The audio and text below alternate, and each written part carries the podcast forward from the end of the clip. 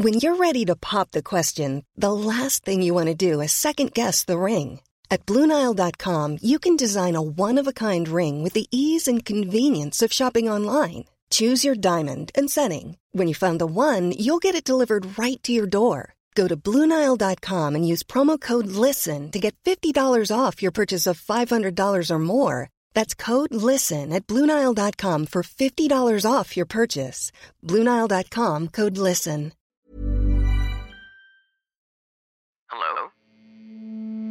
Hello? Podcast Network Asia. Hello and welcome to episode 113 of The 80%. Today, we're having a conversation with Sir Renato Vergel de Jos.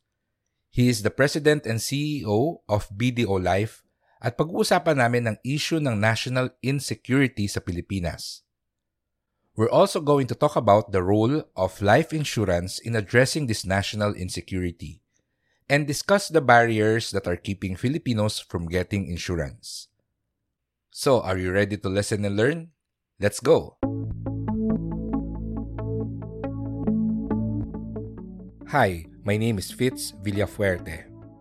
I'm a registered financial planner and the host of this podcast, where we talk about the mindset, habits, and strategies you need to achieve financial success. Thank you for tuning in, and now on to the show.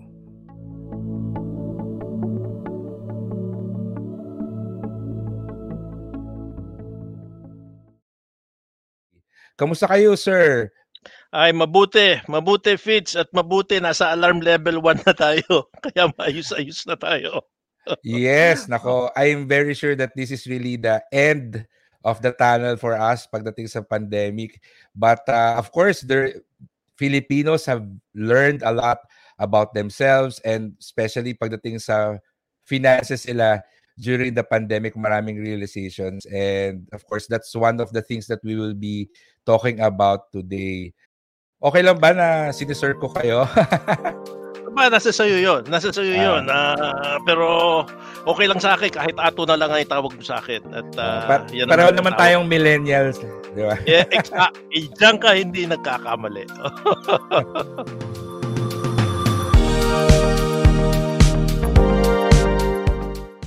You just heard the voice of Sir Renato Vergel de Jos, the President and CEO of BDO Life Assurance Company. He also serves as a member of the Board of Directors of the Philippine Life Insurance Association and of the Board of Trustees of the Insurance Institute for Asia and the Pacific. Sir Ato has been in the life insurance business for over 40 years, and I'm so honored to be talking to him today. Let's hear more of our conversation.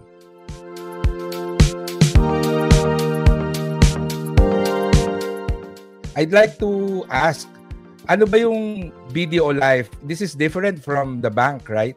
Can you clarify to our listeners and, and tell us about BDO Life? BDO, we're the uh, BDO Life is the insurance subsidiary of BDO Unibank. We we're a little different from all the others because we are wholly owned. Unlike some of the others na bank assurance uh, companies, they are uh, either joint ventures, they're marketing uh, or they have marketing agreements with the bank. Kami, eh, hustong anak na kami talaga ng bangko. We're fully mm. owned. Okay, in that sense. As, as, as probably most insurance people will tell you, it's the bank assurance business that has been powering the growth of, of the industry for quite a while. For most mm. of the mm. last maybe 15 years or so. I was able to watch you last February sa isang uh, virtual conference that BDO Life uh, sponsored. And during that virtual conference, it was about the Philippines' state of national insecurity and how we can solve it. In fact, that's the reason why I wanted to talk to you today and invited you here is a podcast because I want to discuss some of the things that you shared that day. Siguro first of all, I want you to please explain to our listeners ano ba yung ibig sabihin ng national insecurity kasi ang alam ko lang national security which usually ref- refers to the army, di ba? The yeah. national defense. Ano yung national insecurity, sir? Well, if you kung tatagalugin natin, taga UP ka naman, hindi ba? O tatagalugin natin yung insecurity, ano 'yan? Yung hindi tayo panatag. 'Di ba? Pag insecure Yes. ka, hindi ka panatag, 'di ba? Hindi panatag ang loob mo.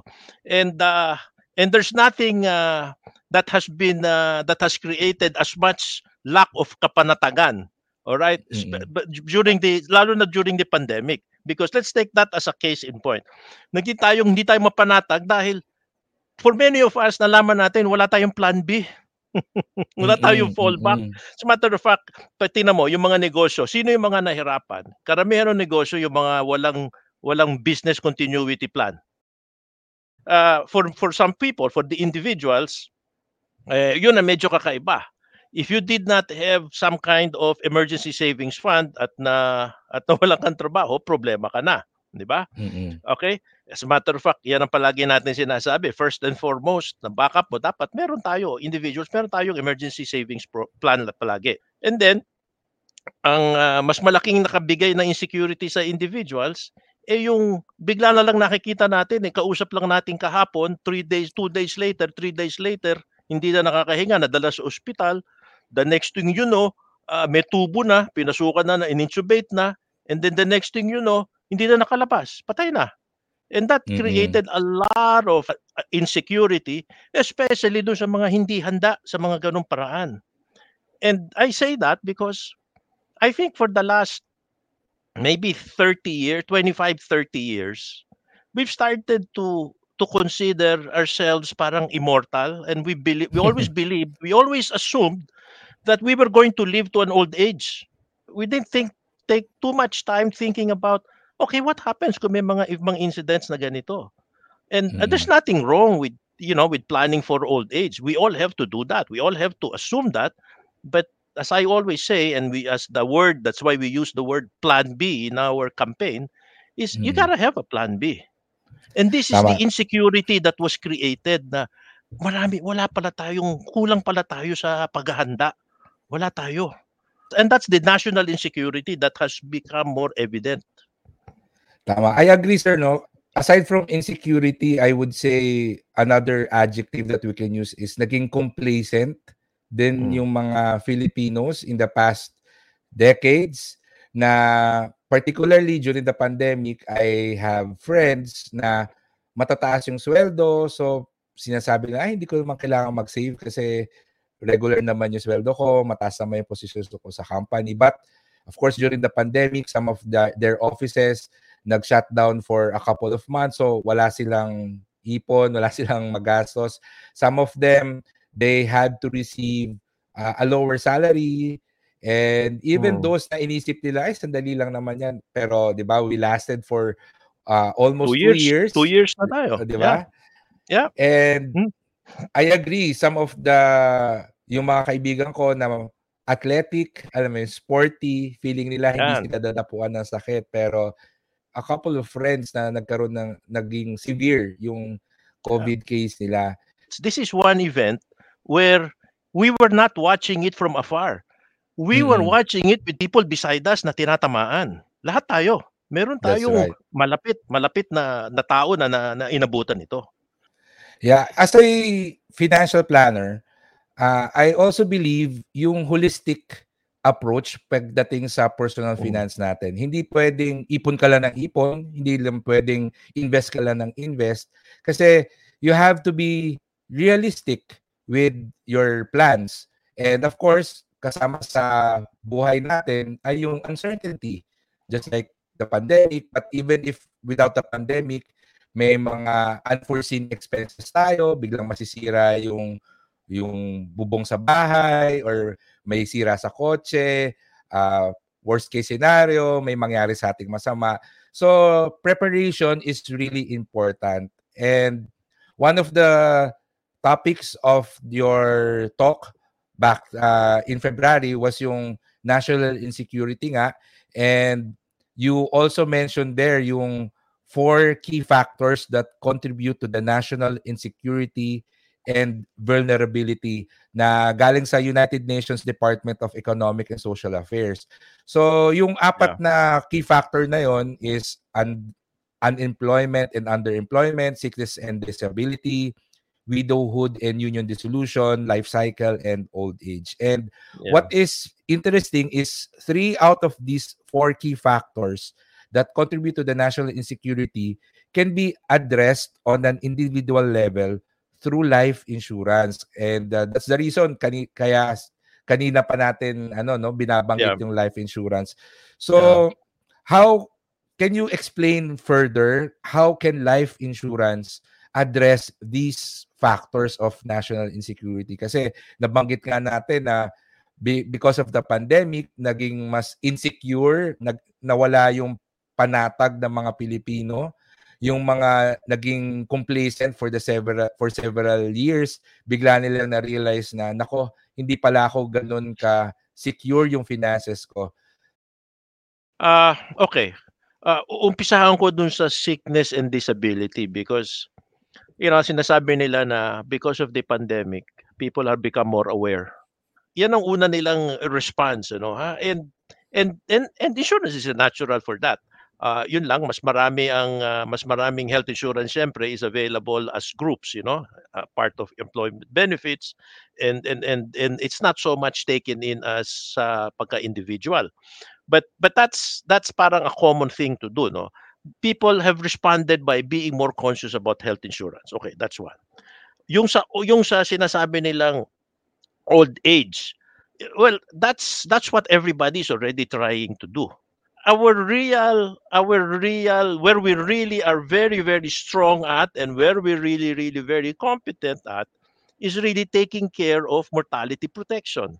Yung death benefits that's really where we are very very strong.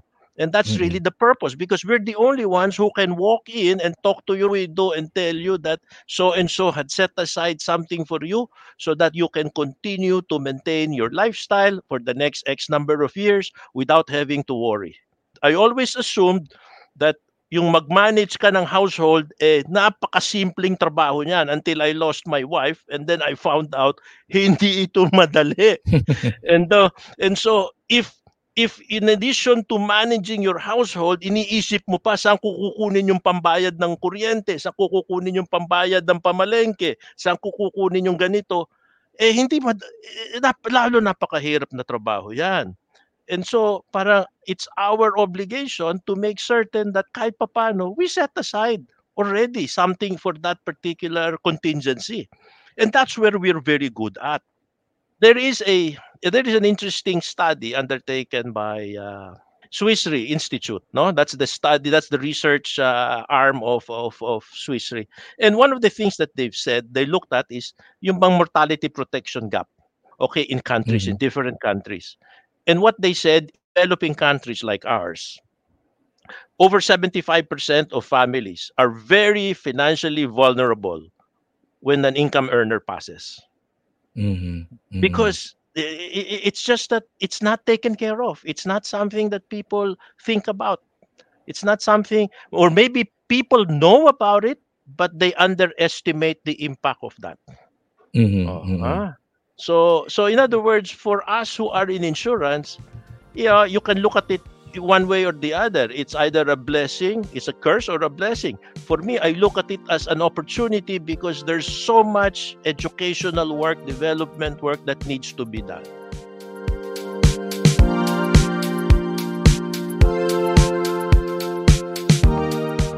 It's sad that only a few Filipinos have life insurance. In fact, one of the things that you shared also in during the conference was that only 9% of adult Filipinos have life insurance. And it was uh, mentioned that there are barriers that are keeping Filipinos from getting insurance, which is number one, the lack of funds.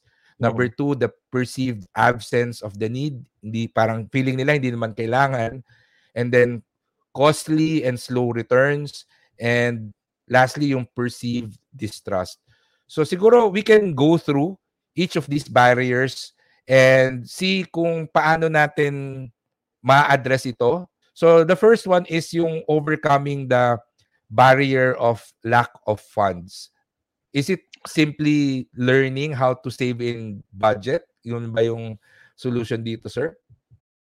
whether you like it or not insurance is a middle class product and and and these are the people who are able to afford insurance what we have as we know it today huh? as we know it today Mm. pero you know with the pero with the entry of uh, with the entry of you know ito the digital capabilities then we will see perhaps a lot more even marginal earners now who where where life insurance even in small amounts even in small amounts will be reachable to them because the the cost of delivering it is not going to be as high anytime you have to course delivery of it through an agent or through an through an individual tumataas ang cost eh and therefore you have Mm. to go up you have to raise the value and so and so I, I i like to think that although affordability is a barrier okay it is a Mm. barrier it's a significant barrier uh, there are now ways of bringing it down to the level of those who have you know a little bit to spare just so that they have some Yes. and uh, it's it's a project that I have, and perhaps by the second half of the year, maybe we can talk again, and then we can uh, we can we can we can reassess that that situation as far as the for the relatively low income earners are concerned. Ang isa sa mga kulang din among Filipinos is yung understanding the importance of life insurance. Kasi if you know something is important, definitely you'll do your best para Yeah. ah, mag-allocate ka ng budget for it. And this is where hopefully my podcast and other financial advocates out there are making a difference, no? Yung financial education of Filipinos. Yeah. And when it comes to financial protection, the importance of having one. And as you already mentioned, yung isa sa mga barriers din talaga is yung cost niya.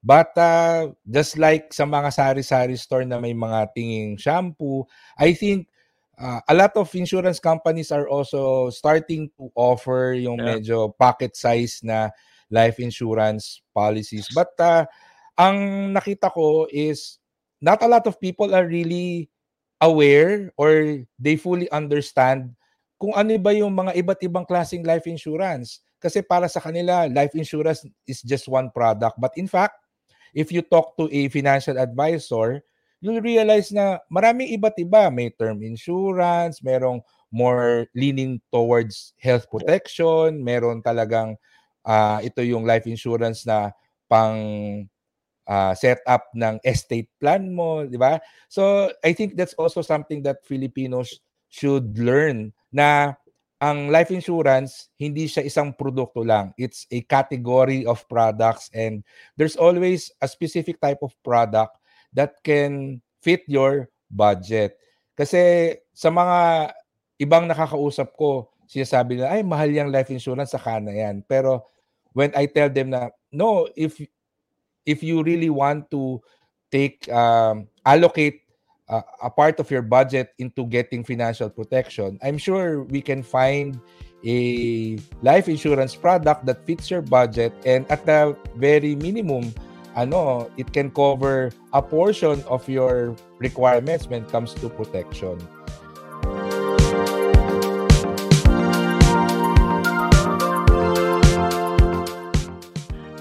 If I ask, and I, I, talk, I talk, I direct this to the younger people, the younger heads of families, yung mga nagsisimula, eh, even Mhm. up to 40. The big, what's the biggest asset that you own? Sabi niya, eh, siguro yung aking kotse, siguro yung aking, uh, and, and they think in terms of, siguro yung aking savings, yung, sabi ko, hindi eh. Your biggest asset is your earning ability. Okay. What makes thing a thing an asset? Pag kumik pinagkakakitaan mo, that's an asset, di ba? Pag pinagkakagastusan mo, hobby yun, hobby. Mm, mm. Oo. Pero pag pinagkakakitaan mo, that makes it an asset. So, what's your biggest asset? Your biggest asset, ikaw. Your earning ability. Your earning ability. Because you have potential income in you. Now, if that's a very big asset, okay, and that represents the future of your household, hindi ba dapat sinisiguro natin yan? That's right. Oo. Oh, bec- bec- hindi mo naiisip yun eh. Because you are the family ATM machine. Di ba? Oo. Oh, kung meron kang ATM sa bahay, o hindi ba, babantayan mo yan, lalagyan mo yan ng CCTV para kung sino kumukuha diyan gabi-gabi. O, ikaw yun. Oh, That's now, right. now, if you know that, if you know that, now pag-usapan natin ngayon, all right, if anybody, kung yung ATM na yan masira, okay, how much time do you have ipagawa yung ATM na yan? O kung hindi na yan magagawa, how much time are you going to allot your families? O, yan para makabawi naman sila, makatayo sila na, makbu- mabuhay sila nang wala na yung family ATM na yan. Ikaw, o, Mm. are we talking of a year? Are we talking two years? Are we talking three years? Are we talking five years? Para naman, para naman, hindi yung nalulungkot na sila na wala ka, alright? Pagkatapos, paghihirap, mahihirapan pa sila, maghahanap buhay pa sila na hindi naman sila handa for that eh. Mm-mm. Okay, so and so that's that's that's kind of like key and that's that people have to understand that because sometimes it's not ito yung sinasabi ko sometimes it's not logic eh. Logic parang opens the mind but it's emotion that opens the pocketbook. Mm-mm. So a lot of people, ito sinasabi ko sa iyo, hindi naman sa totoo na hindi nila naintindihan yan. Gets nila yan. Matalino Oo. naman tayo eh. Gets nila yan. Yun lang, parang hindi sila, para, wala pa yung emotion for them to move. Ah, hindi pa Mhm. nila, ina-underestimate nila. Or they're taking their chances. Hindi naman, healthy naman ako. Bakit? na- Eh, So, they, they're taking their chances. Yan ang sinasabing sinusugal nila. O, yan ang, yan ang palagi ko sinasabi. Ayaw lang nila harapin yan at times eh. Or maybe they underestimate the difficulties of adjusting. Okay? Mhm. You Mhm. you try talking to an orphan. He understands that because he's been through it. Mm. Okay? But but if you talk to somebody who hasn't been orphaned, who's been relatively been taken care of, he does not uh, he he considers that limited. So dinededma ka niyan. He underestimates the problem. Until one day it happens to somebody close to him. It happens to a good friend, to a close relative. And then nakita niya yung byuda. Okay? And that will be the time that he's much more softened up. That's why what do I tell my people? You know, you don't expect somebody who's leading a very good life and everything is happening in accordance with parang things are happening in accordance with plan. All right? He has a good job. Everything is happening the way it should happen. And here you are, you walk to him and tell him all of these crazy stories. All right? He will understand you. He will say, Yes, but you know, I cannot identify with what you're telling me. And so don't expect him to come to you and to sa- assign where's the where's the application? Let me sign. He's not going to do that. Mm-mm. It takes a while. And you just have to keep on parang reminding him from time to time. Because the next time you come back, he may be in a different emotional state and he is probably more open to discussing that with you. Okay? Mm. And besides, these are matters that are that require some degree of closeness. You know, I you know, I, I've been referred to you, but uh, that doesn't make us close. Mm-mm. It takes a while for you to be it requires some kind of intimacy in relationship for you to be able para mapag, makapaglahad ka mabuti eh, ha. So so hindi nakukuha ito sa isang upuan eh ha. Yung hindi ako naniniwala yung one sitting close. No way. It hardly happens. All right? And then and and then when the right time comes, okay, then he's softened up, then he will agree. He will look at it and he will consider it because naiisip niya yan. So right. So yung sinas so yung sinasabi natin na hindi niya naintindihan, nainti- gets niya 'yan. It's it's just not it's just not his priority or he he or he underestimates it. Ah, or he or he feels that there's more there's enough time. There's enough time for that later on. O, ganun lang ang nangyayari. That's The right. urgency is not there. Naalala ko nga yung isang client ko na nagpa-financial consultation and yung main concern niya was to he wanted me to help him compute kung magkano ba yung financial protection na kailangan niya. Magkano ba yung life insurance coverage na dapat kunin niya. And tinanong ko siya, why are you doing this right now? And sabi niya, kasi yung father daw niya recently namatay and nakita niya kung gaano ka gaan nung financial transition ng family because nakapagplano yung may plan B yung tatay na Mm. there was uh, an insurance policy so Mm. sabi niya uh, sila magkakapatid they didn't have to worry about how to Oo. take care of their mother kasi nagtatrabaho pa yung tatay tas yung bunso niyang kapatid hindi rin daw nila iisipin kung paano na yung college education ng kapatid niya. So siya, bilang panganay, dun siya bigla naniwala na, o nga, Ah. no, maganda pala yung life insurance. No? Tama. Kaya, ah, tas ang sabi ko sa kanya, ah, I can help you compute kung magkano ba yung life insurance coverage mo depending on your situation. But uh, do not forget the fact that you will have a long-term professional relationship with your agent. Kasi hindi ito parang sardinas na binili mo lang sa sari-sari store, no? There will always be a after-sale service. Pag yung insurance agent pagkaharap mo, binigyan ka kagad ng proposal, nako, run away. Kasi that agent doesn't even know you.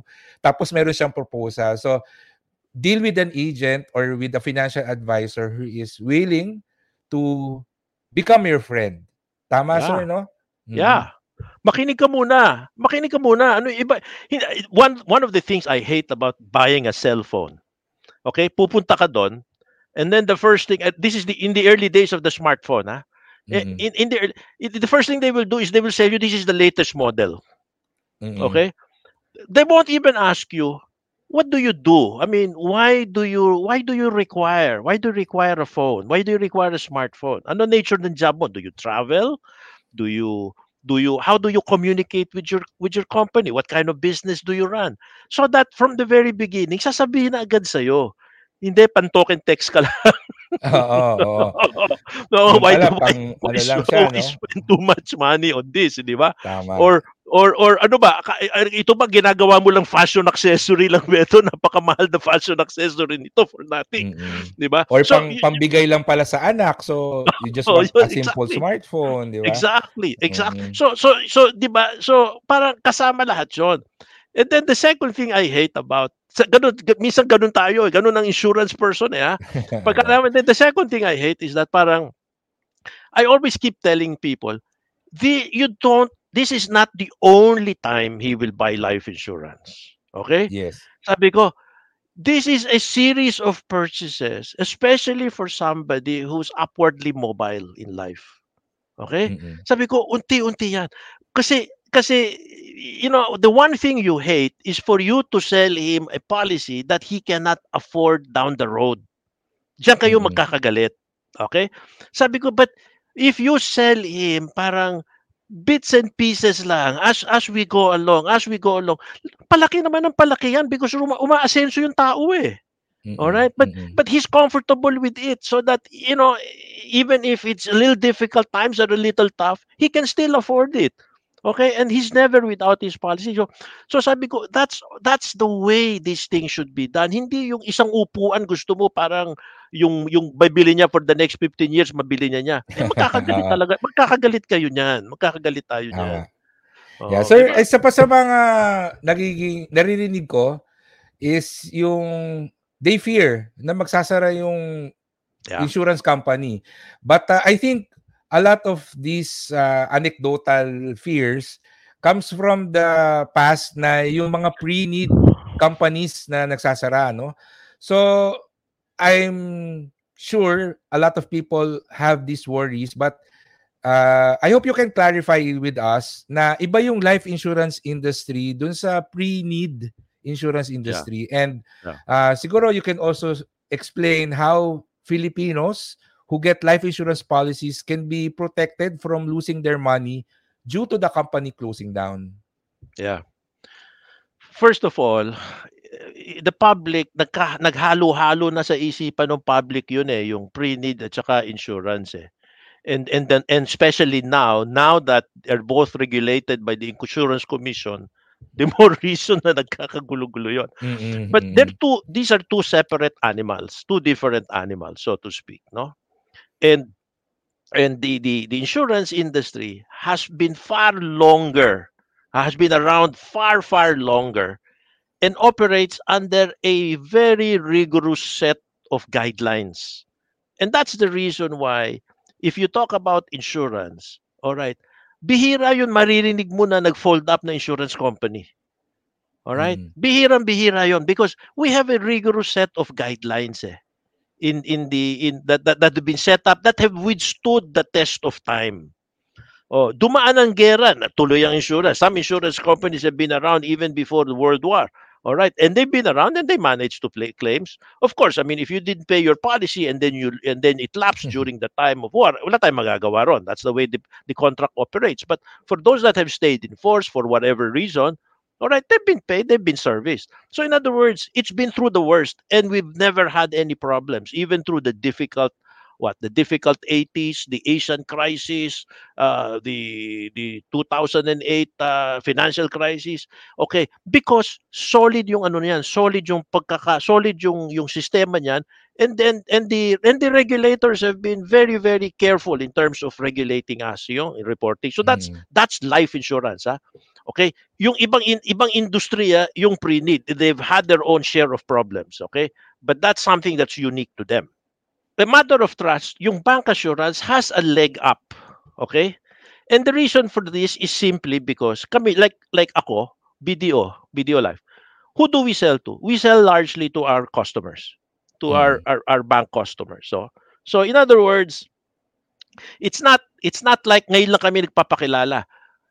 Kilala niyo kami, all right? Or kilala namin kayo, kilala niyo kami. All right?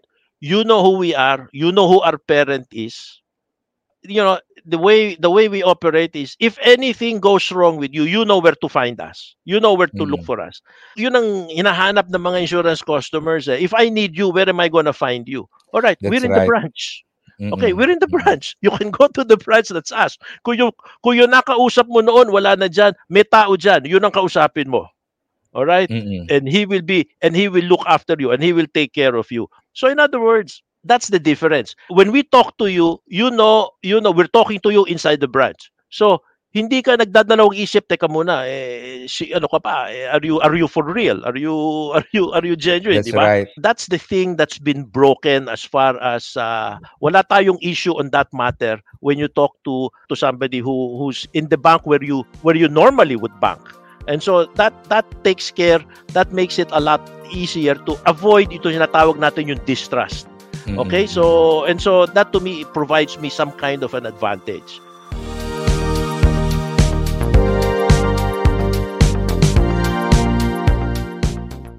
my personal hope as a financial planner is to see most, if not all, Filipinos value the need of an insurance and eventually lead them to actually acquiring one. And uh, since we've already mentioned it, I'd like to ask you for BDO Life, how can you make this happen, especially for the low income earners? Okay. Meron meron kaming uh, you know, in what we do right now, nare-reach namin, nare-reach namin yung mga nagpupunta sa branch. Okay? Yung mga nakausap na. Pero hindi naman lahat ng typical bank customers ay nagpupunta sa branch. Eh. For some, for example, ang kanilang relationship lang is an ATM. Mm-mm. Okay? All right? They maybe it's a payroll account, maybe it's uh, some kind of an account or they only do this online. Okay? They don't they don't really come around to the branch. After they opened their account before 3 years ago, hindi na yan pumupunta. So, So the idea is how do we reach out to them because ang hindi naman yan mata- maaabutan ng tao namin na na- nandun sa branches eh. So what we've what we're creating right now and uh, this is our program for the second half is to create what we call an eShop, a BDO Life eShop. This is going to Mm. be this is going to be BDO Life online, all right, for those who prefer to go direct, all right, and deal with us. Of course, it will have a different set of it will have a different set of products for those who wish to buy directly and this is where parang the the lower end of the market can actually buy all right the the amounts are not as as large as you would require kung uh, you know if you want larger amounts it's a more extensive process but at least you can get started i call this parang starter packs all right mm-mm. now, but at the same time, for those later on who may just wish to browse, they can browse there. We'll provide some Mhm. information there, and they can browse there. And if they want to take it further, and this is for the for for you know fairly larger amounts, then they could book. They could we could arrange for them after they browse through that. I you know I like I'm, I'm thinking in terms of this. Okay, I'd like to now talk. I'm ready now to talk to somebody. all right Yes, then we yes. can say then we can say all right where do you branch where do you bank anong branch mo okay and then what we can do is we can connect we can connect that person and we can already pre-brief that person and saying so and so well may want to come and see you and ito iniisip niya And so they Yeah, can very it exciting, sir. Gusto kong makita yan ah, once na you've launched it, no? Kasi, Challenging. yeah, i- i- it's true na minsan people even ask me, no, na ah, saan ba maganda kumuha ng insurance? So, definitely if something is available online, 'di ba? It's it's so easy to tell them na, oh, you can check this out. Baka mamaya there's something here that's right for you.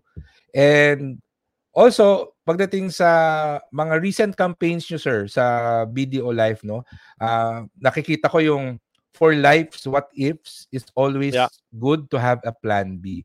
So, can you tell us more about this campaign and share why life insurance is the perfect plan B? People like to talk in terms always of plan A ha? because exciting yan eh ha? oh, remember if you're talking to somebody at pinag-uusapan nyo investment exciting yan at saka makes you feel good makes you feel siga para kang I'm an investor now oh, maganda pakinggan yan eh but in reality parang plan A is only as good if you can complete it if you cannot complete it nakatiwangwang yan Oh, eh kung nakatiwangwang yan, paano tatapusin yan? Anong silbi niya kung nakatiwangwang? And that's the reason why you have a plan B. And there are only two reasons why they say you need life insurance, di ba? One is because you have an estate that you want to protect. That's the 1%. the 99% is you want to create an estate or you want to augment an estate. And that's where Mhm. life insurance comes in. That's where a plan B comes in. Your plan B is either going to help you finish your plan A or it's the it's the only plan that you will have because there is no plan A. You gotta have a plan B. so it makes it easier for people to understand why life insurance. Okay, this is the hmm. plan B of life. Okay, because as we say, you know, people don't buy life insurance. They buy what life insurance does. And what does life? What does life insurance do? It's your plan B.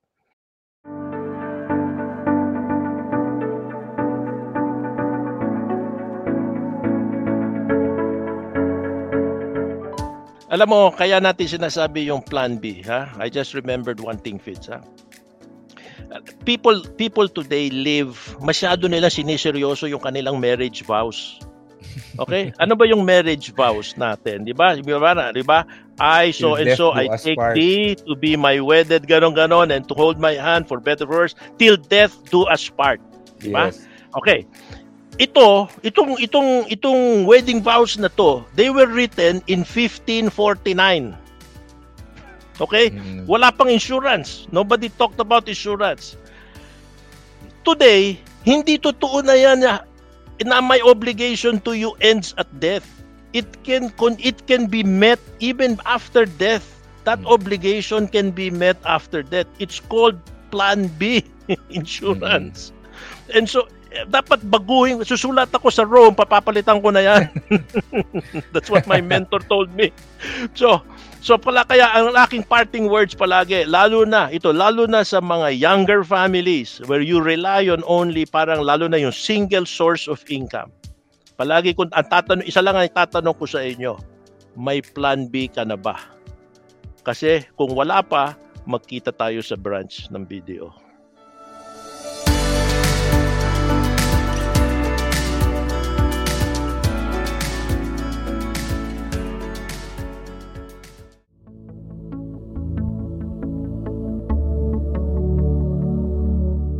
And that's the end of our episode. Thank you for listening. Maraming salamat ulit kay Sir Ato for being a guest in this episode. If you're interested to learn more about BDO Life and create your plan B, then you can go to bdo.com.ph or you can go to our show notes or check the episode description for the link. If you haven't done so, please click the follow button for the 80% at sana ay i-share mo na rin itong episode na to sa mga friends mo.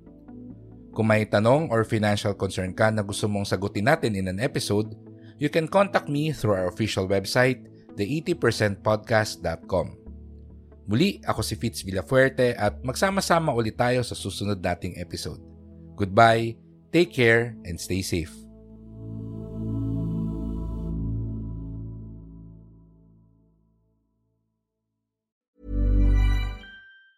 Planning for your next trip? Elevate your travel style with Quince. Quince has all the jet setting essentials you'll want for your next getaway, like European linen, premium luggage options, buttery soft Italian leather bags, and so much more. and is all priced at 50 to 80% less than similar brands.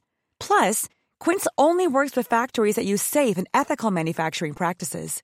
Pack your bags with high-quality essentials you'll be wearing for vacations to come with Quince. Go to quince.com slash pack for free shipping and 365-day returns.